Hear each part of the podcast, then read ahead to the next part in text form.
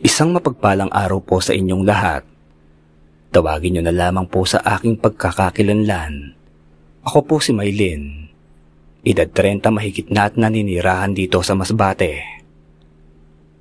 Ang kwentong ibabahagi ko ay hango ito sa tunay kong karanasan na mapagpasa hanggang ngayon ay hinding hindi ko pa rin malilimutan at nakatatak pa rin sa akin ang bawat detalye ng pangyayaring ito. Dekada 90 nang mangyari ang karanasan ibabahagi ko sa inyo. Nang mga panahong ito, ay naninirahan kami ng aking pamilya sa isang baryo sa lugar ng Leyte. Bata pa lamang ako ng mga panahong ito, kaya naman nakahiligan kong mangapit bahay at gumala sa aming baryo. Halos lahat kasi noon ay magkakakilala lamang sa baryo namin, kaya panatag ang loob ng aking ina kahit gumala ako sa kung saan saan man, basta't magpaalam lamang ako sa kanya at huwag magpapaabot ng gabi sa labas ng aming bahay. Dahil na rin sa mag-isang anak lamang ako at palaging nasa trabaho ang aking ama noon. Kung kaya kami lamang dalawa ng aking ina ang naiiwan sa aming bahay. Wala rin akong nakakalaro at nakakausap kaya hinahayaan lamang ako ng aking ina na paggala-gala sa mga kapitbahay namin. Alam niya din kasi sa kanyang sarili kung saan ako hahagilapin kapag papauwiin niya na ako. Kahit na palaging binibili na ng aking ama na bantayan ako ng aking ina, ay hindi ito nasusunod kapag wala ang aking ama. Saka lang ako napipirmi sa bahay kapag umuwi na ang aking ama galing sa kanyang trabaho at tuwing sasapit lamang ang araw ng linggo. Subalit nung mabuntis ang aking ina sa bunso kong kapatid, ay hinigpitan na ako ng aking ina sa paggala-gala sa aming baryo. Maging ang aking ama ay pinagsabihan na rin ako na wag na akong aalis ng bahay at bantayan ko na lamang ang aking ina dahil baka mapano daw ito. Idadagdag ko lamang po ang bali-balita sa baryo namin na may mga naririnig umanong huni ng wakwak at kaluskos sa bubungan ang mga kabaryo namin tuwing sasapit na ang kalagitnaan ng gabi.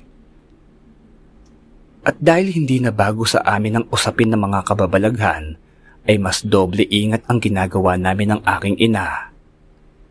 Sa tuwing sasapit na nga ang hapon ay inuutusan ako ng aking ina na magsiga ng goma sa labas ng aming bahay at pagkatapos ay itapon sa ilalim ng aming silong ang abo ng mga ginamit naming kahoy. Yung pong abo ng mga kahoy na pinanggagatong. Nakaangat kasi sa lupa ang bahay namin noon at kasya ang batang maliit kapag sumuot sa silong ng aming bahay. Madalas ding nagsusuot ng itim na damit ang aking ina at hindi na rin siya lumalabas ng bahay. Kahit na ang pagbili sa tindahan ay ako parati ang inuutusan niya. Isang hapon, habang nagsisiga ako ng goma sa bakuran, may nasipat akong matandang babaeng naglalakad sa kalsadang hindi kalayuan sa aming bahay. At may bitbit itong mga malalaking bayong. Iika-ika ito sa paglalakad na tila ba nahihirapan sa mga bitbit niya at nagmadali ito sa paglalakad na parabang may iniiwasan kung ano. Nakita ko pang makailang beses pa siyang lumilingon-lingon sa paligid niya. Sandali ko munang itinigil ang ginagawa ko at naglakad na papalapit sa aming tarangkahan para tignang maigi ang matandang naglalakad sa kalsada. Kung susumahin ang edad ng matanda sa pagkakakita ko noon, ay sa tingin ko ay nasa 80 anyos na ito at kulubot na talaga ang kanyang balat. Halos puti na ang lahat ng kanyang mahabang buhok. Dahil sa kuryosidad ko, ay bubuksan ko na sana ang tarangkahan ng aming bahay upang lumabas at tatanawin ko kung saang tutungo ang matandang babaeng yon. Subalit bigla akong tinawag ng aking ina at pinapapasok sa loob ng aming bahay. Bakit ma? Takang tanong ko. Nang malapit na ako sa aking ina, ay nakita kong napapangiwi ang itsura niya at sapu-sapu niya ang kanyang tiyan. Kaya naman nag-aalalang inalalayan ko siya paupo sa papag namin. Ikuha mo ko ng maligamgam na tubig at kumikirot na ang tiyan ko. Utos ng aking ina nang makaupo na siya. Agaran naman sinunod ang sinabi niya at kumuha ko ng maligamgam na tubig. Ayos lang po ba kayo, Nay? Pag-aalalang tanong ko sa kanya, saka inabot na ang isang basong tubig. Matapos niyang inumin yon, ay nagpahaplas siya sa akin ng langis sa kanyang tiyan at inutusan akong isara na ng maigi ang mga bintana at pinto namin dahil magdidilim na. Matapos ang araw na yon, ay hindi ko na muli pang nakita ang matandang babae. Subalit makalipas ang ilang araw ay mas umugong pa ang bali-balita sa aming baryo na may mga nakakakita at tinatambangan na ng aswang sa liblib na parte ng baryo namin. Lalong-lalo na daw sa dulo ng sapa ng aming baryo kung saan madalas ay doon kami naliligo ng mga kaibigan ko dahil maganda ang parte ng sapang yon. Ayon pa sa balita ng mga katsismisan ng aking ina, ay madalas daw silang may nakitang matanda o may makitang matanda na naliligo o naglalaba doon. Samantalang wala naman daw nakatira sa parting yun ng aming baryo. Liblib na parte na kasi yon, kaya talagang medyo malayo-layo na sa mga kabahayan sa aming baryo. Kaya ko din po pala nasabing dulo ng sapa sapagkat unahan lamang ng sapang yon ay malaking ilog na. At kung tawagin sa amin ay suba o suba. Naku mare, huwag mong pagalain yung anak mo ha at madalas ko yang silang nakikitang nagtutungo roon sa sapa. Bulalas ng kumare ng aking ina na si Aling Tess. Yung anak ni Aling Beng, noong nagdaang araw lang eh, takot na takot noong umuwi galing sa galaan. Hinabol daw ng malaking aso.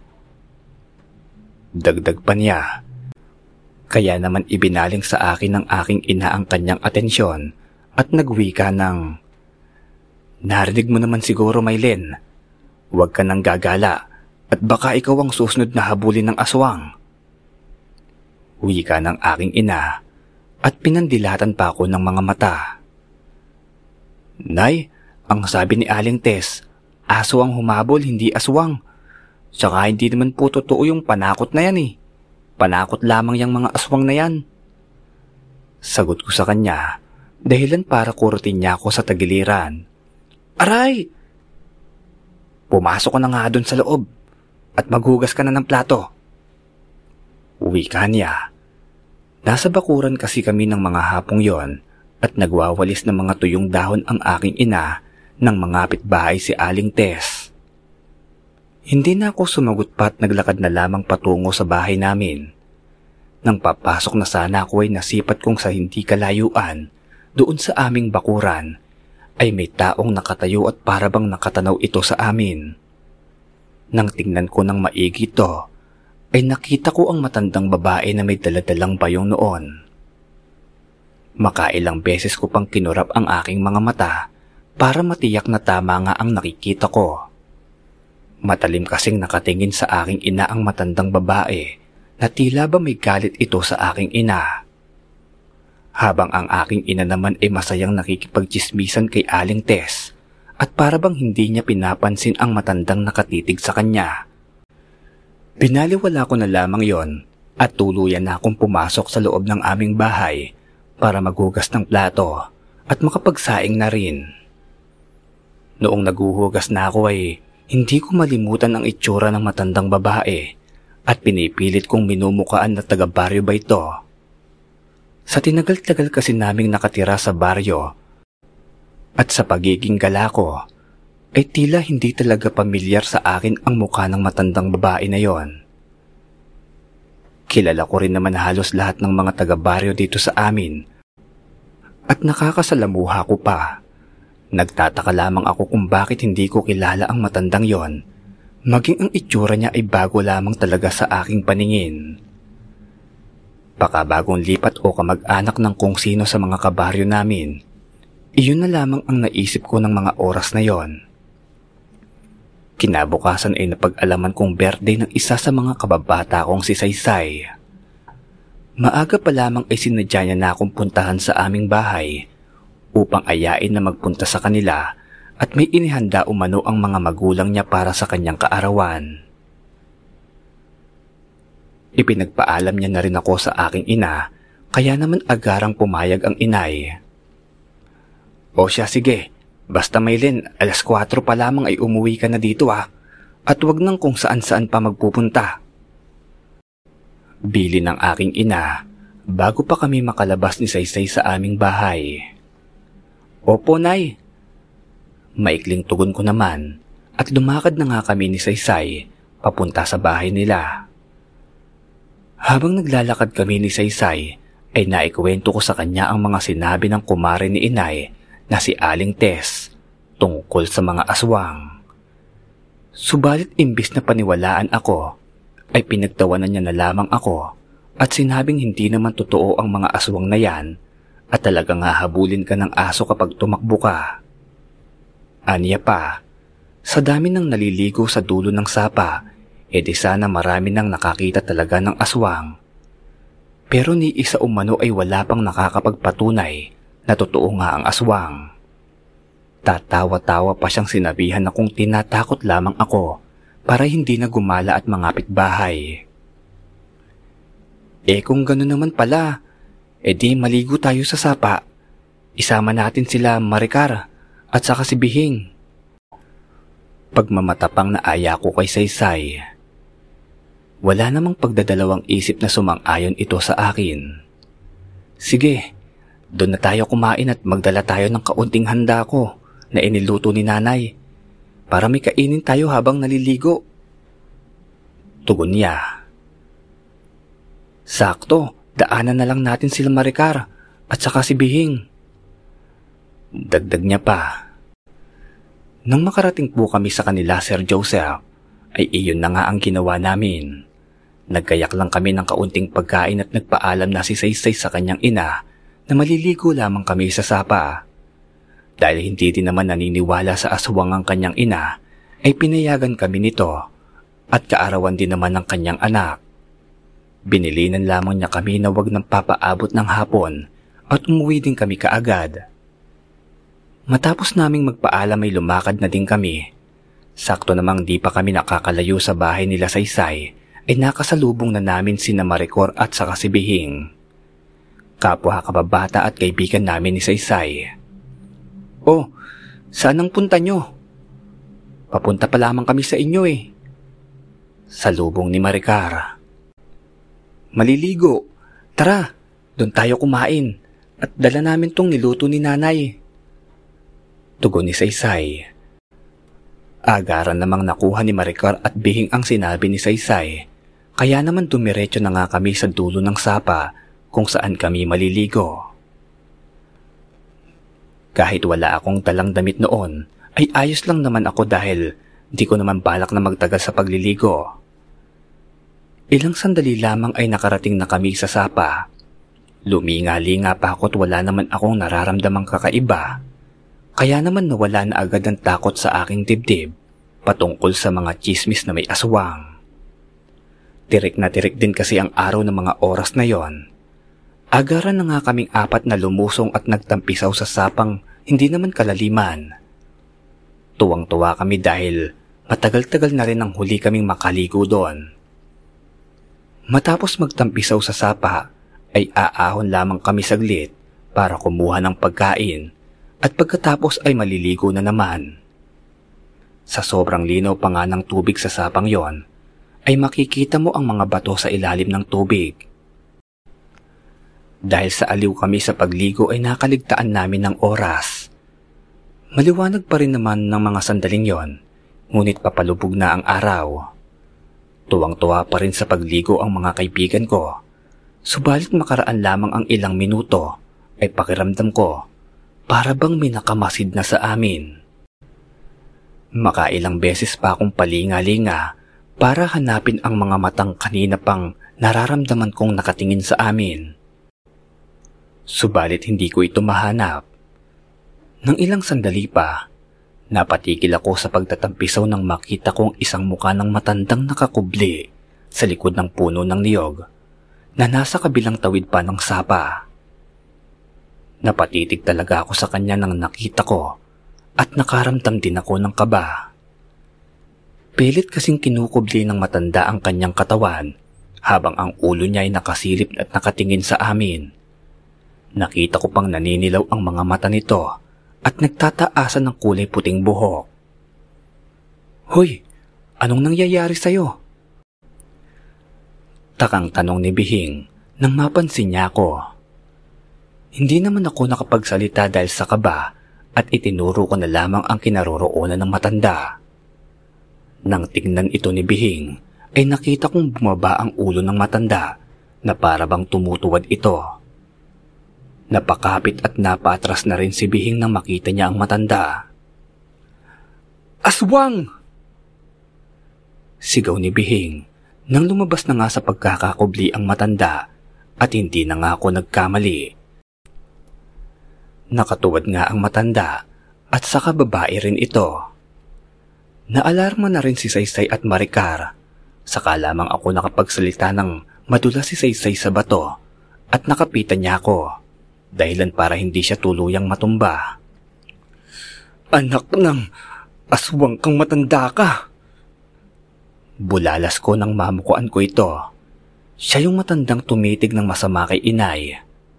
Umalingasaw na rin sa paligid namin ang napakabahong amoy na animoy malapit kami sa kural ng baboy. Maging ang napakahinang huni ng wakwak ay naririnig na rin namin. Takbo na! Tara na, Maylin! Sigaw ni Bihing at hinila na ako paahon sa sapa at dahan-dahang gumagapang ang matandang aswang papalapit sa amin. Mas lalo pa akong binalot ng takot nang makita kong mangitim-ngitim ang gilagid ng aswang at walang humpay sa pagtulo ang malalapot nitong laway. Nangingintab din ang kulubot nitong katawan na parang punong-puno ng grasa. Mabuti na lamang at mabilis na kumilos ang kaibigan ko. Nabitbit agad nila ang pinaglagyan ng pagkaing pinabaon sa amin ng nanay ni Saysay. Nang malapit na sa tubig ang matandang aswang, ay mabilis pa sa alas 4 ang nagsipagtakbuhan kami pabalik sa pinanggalingan namin. Dahil sa takot ko, ay doon ko pa lamang napagtanto Kayang-kaya ko palang tumakbo ng mabilis, Sir Joseph. Magkahawak kami pa kaming apat na mga kaibigan ko at talagang hindi namin binibitawan ng isa't isa. Di naman nagtagal ay nakarating din kami kaagad sa mataong lugar sa aming baryo. At nagkanya-kanyang uwi na nga kami agad sa aming mga bahay dahil magdidilim na rin ng mga oras na yon. Pagka uwi ko sa amin ay agaran akong nagsiga ng koma sa bakuran at dali-dali kong itinapon sa ilalim ng silong namin ang abo sa aming lutuan.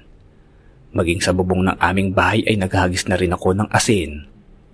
Nagtataka man ang aking ina kung ano ang nangyayari sa akin. Minabuti ko na lamang na sarilihin ang naranasan namin ng mga kaibigan ko sa dulo ng sapa na yon. Mabuti na lang din at hindi kami sinundan pa ng aswang. Kaya magmula ng pangyayaring yon, ay napurga talaga ang pagiging gala ko, Sir Joseph. Mas lalong naging maingat na rin kami ng aking ina at ako na mismo ang kusang gumagawa ng paglalagay ng mga pangontra sa aswang. Hanggang dito na lamang po ang kwento ko, Sir Joseph. Maraming maraming salamat po sa inyo. Sana po ay mai-air niyo ito.